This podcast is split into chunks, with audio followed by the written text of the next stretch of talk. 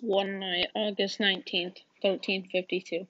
Houses outside, lights going on, ships in the harbor, and the ocean's waves crashing upon the shore. John, with his blond hair waving in the salty smelling air, and his blue, luxurious coat whispering around as he tries to put it on. Seagull squawking as he finally gets his coat on.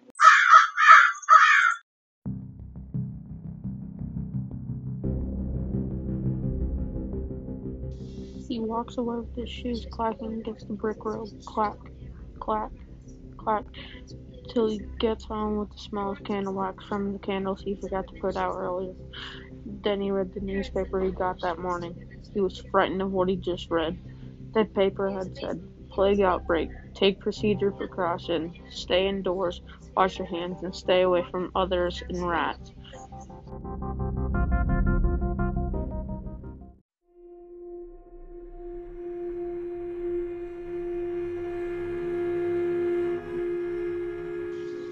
James, Jane, and Mary heard from John about the virus, they took all the precautions immediately and didn't open up the door for anyone. They were miserable for weeks on end until they came up with an idea. To talk to each other, they would write notes during the day, and at night, when no one was awake, they'd drop the messages off at each other's doors. After weeks of doing that, they all finally came outside and hugged and told each other how bored they were and what they did to keep themselves entertained. After a while, John told them his armpits were getting really black and he was sweating a lot.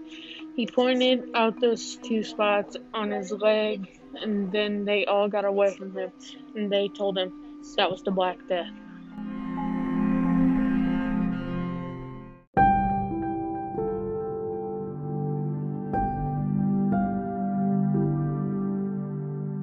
They all called and cried in fear for John. Two days later, John had died from the Black Death.